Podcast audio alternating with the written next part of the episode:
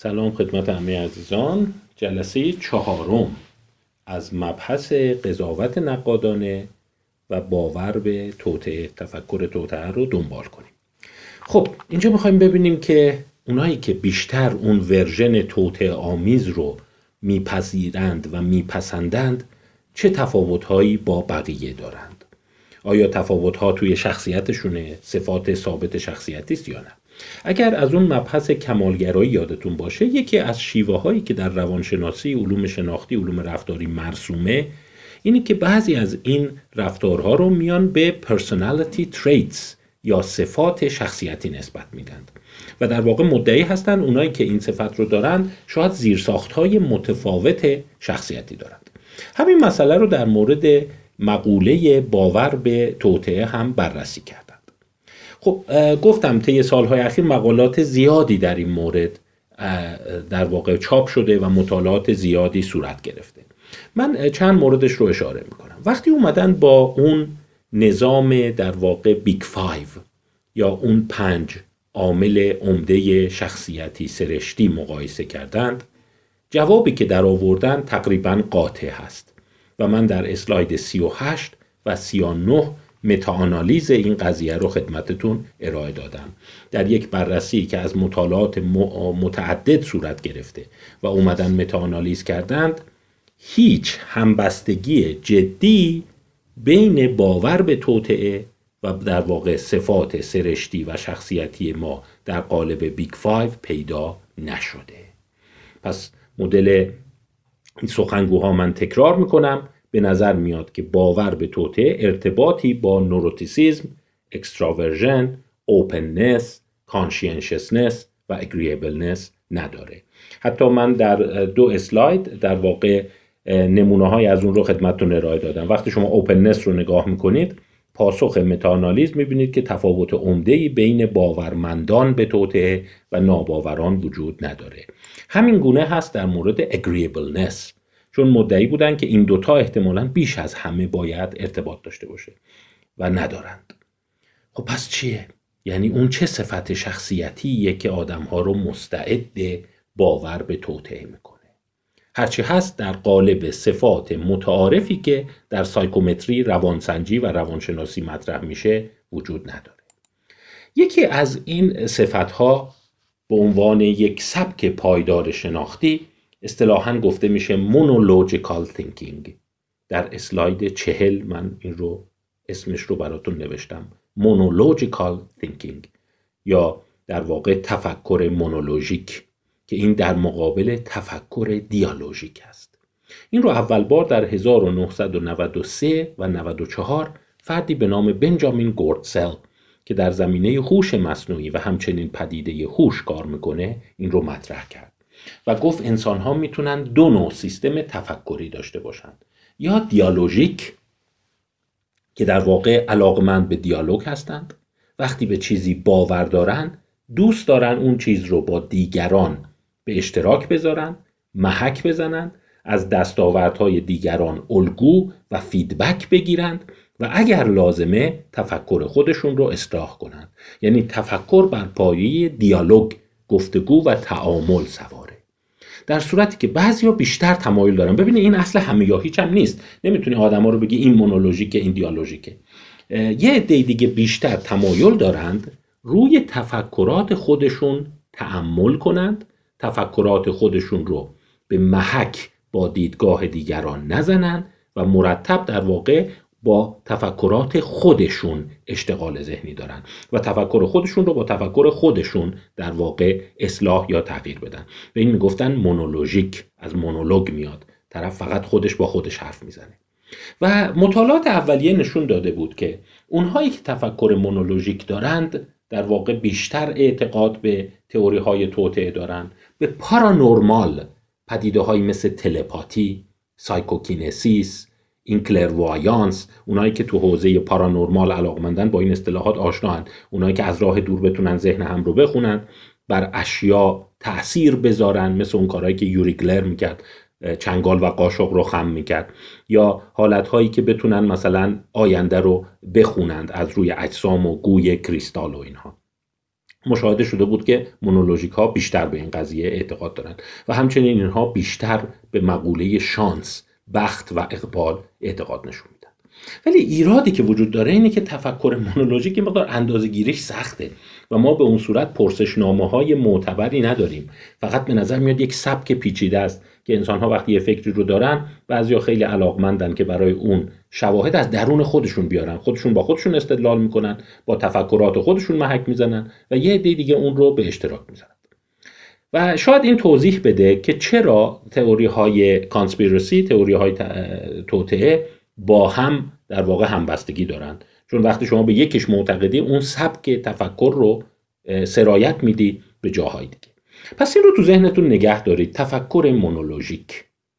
و اگر از فایل قبلی هم یادتون باشه، اون اسلاید شماره 32 یادتون باشه اسمش بود بیان مونولوژیکالیتی، ماورای مونولوژیک بودن، که در اون مقاله اشاره کرده بود که نخیر، زیر ساختای تفکری نیست که انسانها رو مستعد توطئه میکنه، یک جهان بینی است و ربطی به مکانیزم هوش و استدلالشون نداره.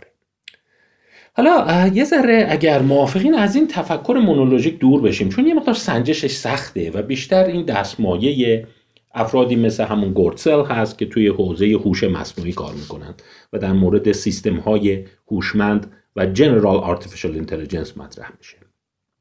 تو سیستم های انسانی دیگه چه چیزایی هست؟ دیدیم که بیگ 5 همبستگی نداشت. چه چیزهای دیگه‌ای میشه پیدا کرد که شاید همبستگی نشون بده؟ یکی از شاخصهای قشنگی که روش مطالعه شده پدیده آنتروپومورفیزم هست. اسلاید 41. پدیده آنتروپومورفیزم و همچنین ایجنسی دیتکشن. حالا اینا چیا هستن؟ برگردیم به سالها قبل و در واقع روانشناسی به نام فریتز هایدر.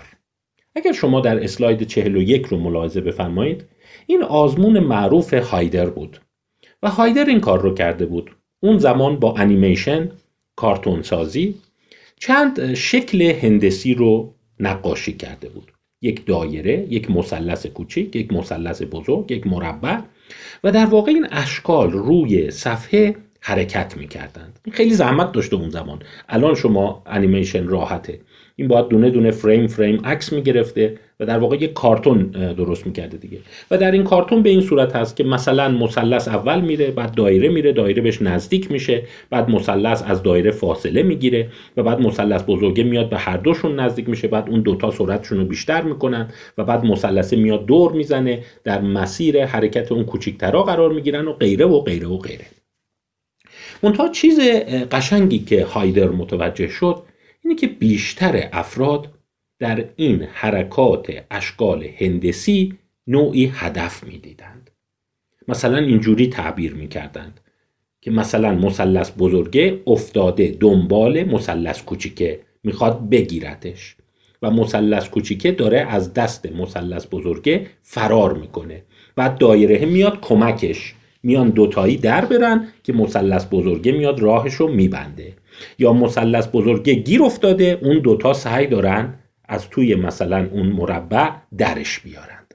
ببینید اینا همش تعابیریه که شما داری به اشکال هندسی نوعی ایجنسی، در واقع نوعی فردیت و نوعی عاملیت نسبت میدی. میگی اینا چیزایی دارن مثل هدف، نیت، قصد، در صورت که اینا صرفاً اشکال هندسی هستن که دارن حرکت میکنند.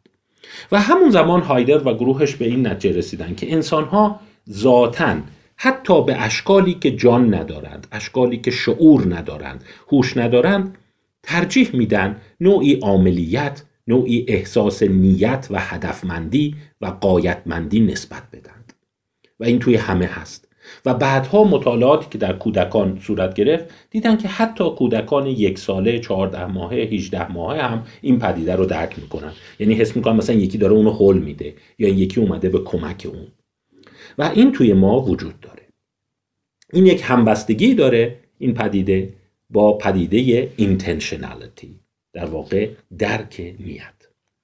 خب این تستای هایدر قابل اجراست. شما میتونی این تستا رو به تدریج ساده و ساده ترش کنی یا از اون ور پیچیده ترش کنی و ببینی که آستانه‌ای که انسان‌ها احساس میکنند نوعی هدف، نوعی نیت توی این اشکال هندسی هست کجاست؟ و طبعا یه چیز جالب متوجه میشی، انسان ها از نظر میزان نسبت دادن عاملیت یا هدفمندی با هم تفاوت دارند. بعضیا اصطلاحاً هایپر سنسیتیو هستند یا هایپر ایجنت هستند، فوق عاملیت هستند، به هر چیزی یه احساس نیت و هدفمندی میدن، در صورتی که بعضی دیگران آستانشون خیلی بالاست، میگن نه من چیزی حس نمیکنم، فقط حس میکنم این مثلث از سمت چپ اومد رفت راست، یا اینی که مربع با فاصله کمی از اون حرکت کرد. این احساس هدفمندی رو توش نمیبینن. این همبستگی داره با پدیده دیگری به نام آنتروپومورفیزم، همونی که خدمتتون گفتم احساس انسانمندی در واقع به وقایع بدیم. این یک نوع پروجکشن ذهن ما هست و اینکه چرا این ایجاد شده، خیلی ها معتقدن، اونایی که منظر تکاملی دارن، این ارزش بقا و تکامل داشته. مثلا شما میتونی اینجوری فکر کنی، برگ هایی که بر روی زمین دارن حرکت میکنند، آیا اینا مثلا توسط موجود دیگری به حرکت در اومدن؟ یک شاخه‌ای که الان داره تکون میخوره، آیا کسی داره تکونش میده؟ نوعی ایجنت، عامل یا آژان پشت این وجود داره، یا اینی که خود به خود داره این اتفاق میفته؟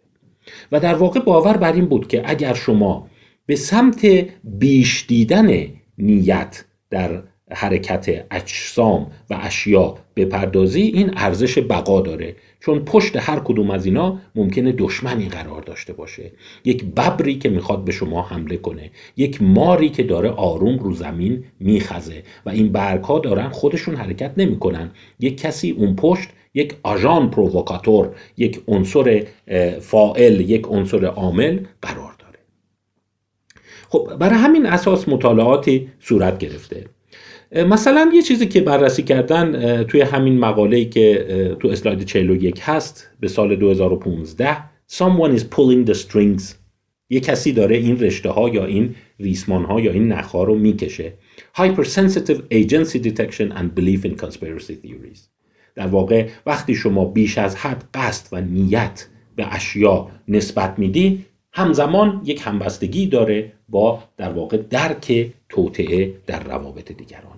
پس شاید انسان‌هایی که تو هر چیزی توطئه می‌بینند و اون روایت‌های دوم، سوم، چهارم رو دارن می‌بینن، یک نوع هایپرسنسیتیو ایجنسی دیتکشن دارند و در واقع آنیمیزم و آنتروپومورفیزم بالاتری دارند. در مقاله دیگه اومده، این مقاله هم تقریباً همزمان هست، 2016 هست و ادامه اون مطالعات هست و در واقع بحثشون بر سر اینه که بیایم اعتقاد به کانسپیرسی تیوری رو با آنتروپومورفیزم، اون ادراک هدفمندی، اینتنشنالیتی و همچنین مقوله های دیگه‌ای بررسی کنیم. چیز جالبی که متوجه شدن اینه که درسته اونایی که بیشتر به توطئه معتقدند، اون انسانمندی، عاملیت و درک نیت بیشتری در اشیا و اجسام میبینند و یک همبستگی نه خیلی شدید ولی متوسطی بین آنتروپومورفیزم و پرسیفت اینتنشنالیتی وجود داره. و همچنین در ادامه همین مطالعه یه یافته جالب دیگه هست که اعتقاد به توطئه و در واقع تعبیر توطئه آمیز از وقایع یک ارتباط بسیار بالایی به اعتقاد به پارانورمال داره، یعنی تلپاتی، سایکوکینسیس و object reading یا clairvoyance. پس در واقع اینا همگی توی یک پدیده هست و به همین دلیل هست که خیلی ها معتقدن اینا اشکالات intentionality است، در واقع هدفمندی یا نیتمندی است. و اون انسان هایی که به پارانورمال بیشتر اعتقاد دارند، به توطئه بیشتر اعتقاد دارند، به نوعی دارای hyperactive agency detection هستند. اسلاید 44. این اصطلاحی است که در واقع جاستین برت اول بار مطرح میکنه و او معتقده که ما انسانها با یک سیستم درونی در مغزمون به دنیا میاییم و این سیستم محصول تکامل هست که توی اشیا و اجسامی که در اطراف ما وجود دارند احساس میکنیم نوعی ایجنسی وجود داره و ما این ایجنسی هست که در واقع ساختار ذهن و مغز به گونه است که در اموری که حتی ممکنه در اونها نیت و هدف نباشه، یک سوگیری داره که نیت و هدف ببینه. و این فقط در مورد رفتارهای انسانی نیست، حتی امور جهان مثل زلزله، رعد و برق، سیل، طوفان، سعی میکنه اون رو به یک عنصر یا یک عامل در واقع دارای ذهن نسبت بده و این ارزش تکامل داشته. جاستین برت خود یک فرد بسیار میشه گفت مؤمن و معتقد و مذهبی هست و اون معتقده که در واقع این سیستم HADD یا Hyperactive Agency Detection Device حتی در واقع همبستگی بالایی داره با اعتقاد به امور متافیزیک و امور روحانی. یعنی شما در کل جهان یک هدف میبینی و این هدف لزوماً شرارتبار نیست، در واقع خلقت جهان رو هدفمند میبینی، حرکت تمام اشیا و اجسام و رودخانه ها و اینا رو به نوعی درش یک اینتنشن، یک نیت و یک عاملیت دیتکت میکنی و این در انسان ها وجود داره. در مقابل در واقع اون سیستمی که نقطه مقابل این درک هدفمندی یا عملیات هست اصطلاحاً میگن پدیده سلف ارگانیزیشن، یعنی اینی که دست پنهانی در بیرون وجود نداره، کسی قرار نیست اینها رو به جایی هدایت کنه، اینا خودشون دور خودشون جمع شدن و در واقع سلف ارگانایز شدن و این مسئله خیلی راحت میتونه به بسیاری از امور در واقع توطئه آمیز سرایت پیدا بکنه. یعنی در جهان ما این دوگانه اینتنشن، نیت در مقابل سلف ارگانیزیشن رو داریم که طبعا در امور روزمره هم میتونه سرایت پیدا کنه. مثلا این ویروس که امروزه گریبان تمام جهان رو گرفته، آیا از یک سری موتاسیون های تصادفی صورت گرفته و این موتاسیون ها تبدیل به یک ویروسی شدن که به صورت سلف ارگانایزد به جهان حمله کرده، یا اینه که یک دست پنهان هدفمند، اینتنشنال ایجنت و عامل در بیرون وجود داره؟ اگر جمله جاستین برت رو بخوایم بپذیریم، اینه که ذهن ما همواره به اون سو قش میکنه، به اون سو تمایل داره که یک نوع اینتنشن ببینه، چون کل جهان رو ما به صورت غیر قرینه و به سمت اینتنشن متمایل درک میکنیم. پس در واقع این میزان دیتک کردن، میزان شناسایی کردن اینتنشنالیتی تو انسانها با هم فرق میکنه و اون انسانهایی که خیلی اینتنشن در امور جهان میبینن ممکنه مستعد نظریات توطئه باشند. خب آیا این اینتنشنالیتی یک پدیده آسیبگونه است یا اینی که به خودی خود نمیشه راجبش قضاوت کرد؟ گفتم جاستین برت معتقد نخیر این آسیب گونه نیست و ارزش بقا داشته و در واقع کمک میکرده که ما در واقع از خطرات بالقوه دوری کنیم، چون در بسیاری از موارد در ورای امور ممکنه هدفی نباشه و در واقع به صورت خودانگیخته و خود سازماندهی شده شکل گرفته باشن. ولی اگر یه درصد کمی، خیلی کمی در ورای اون یک توطئه، یک دسیسه بدخواهان با نیت بیرونی وجود داشته باشه و ما اون رو نتونیم شناسایی بکنیم، برای ما مرگبار خواهد بود. پس در واقع اکثریت جامعه قاعدتاً باید به سمت تئوری‌های توطئه میل بکنند. باز در اسلاید شماره در واقع 43 اگر شما ملاحظه بفرمایید، با برخی امور دیگه هم همبستگی اون سنجیده شده. یک همبستگی داره با سطح تحصیلات و در واقع افرادی که شاید تحصیلات میشه گفت یه مقدار کمتری دارند تمایل داشته باشند که توطئه محورتر جهان رو ببینند، ولی مشخص نیست که آیا اونایی که تحصیلات بالاتر دارن تحصیلاتشون باعث شده که جهان رو کمتر توطئه‌مند ببینن، یا اینه که اصولاً فرهنگ حاکم که در جریان اون تحصیلات به انسان‌ها منتقل شده این کار رو داره میکنه، چون تو تحصیلات ممکنه اونها بیشتر با مفاهیمی مثل سلف ارگانیزیشن آشنا شده باشند.